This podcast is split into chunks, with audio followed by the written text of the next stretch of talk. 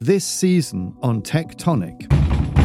I, I was thinking, who would pound people's door like that? What brought the FBI to arrest a Chinese scientist in the middle of the night? To catch Chinese because they think all these Chinese scientists, professors, and students are spies for China. I'm James Kynge, the global China editor at the Financial Times, and in this new season of Tectonic, I'll bring you stories from the front lines of the US China tech war. We haven't had an economic competitor like China, probably in the history of our country.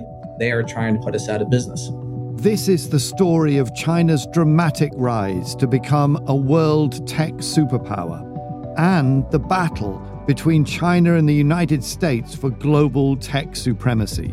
From espionage in Silicon Valley to computer chips in Taiwan. Really, a lot of Taiwanese companies are, are stuck in the middle and forced to choose side, and it's like a war that never ends. From surveillance on the streets to rockets in outer space whether it's you know communication satellites or launch capabilities china is trying to compete in everything who's winning and what's at stake in the race to control our technological future? Subscribe to tectonic from the financial times wherever you get your podcasts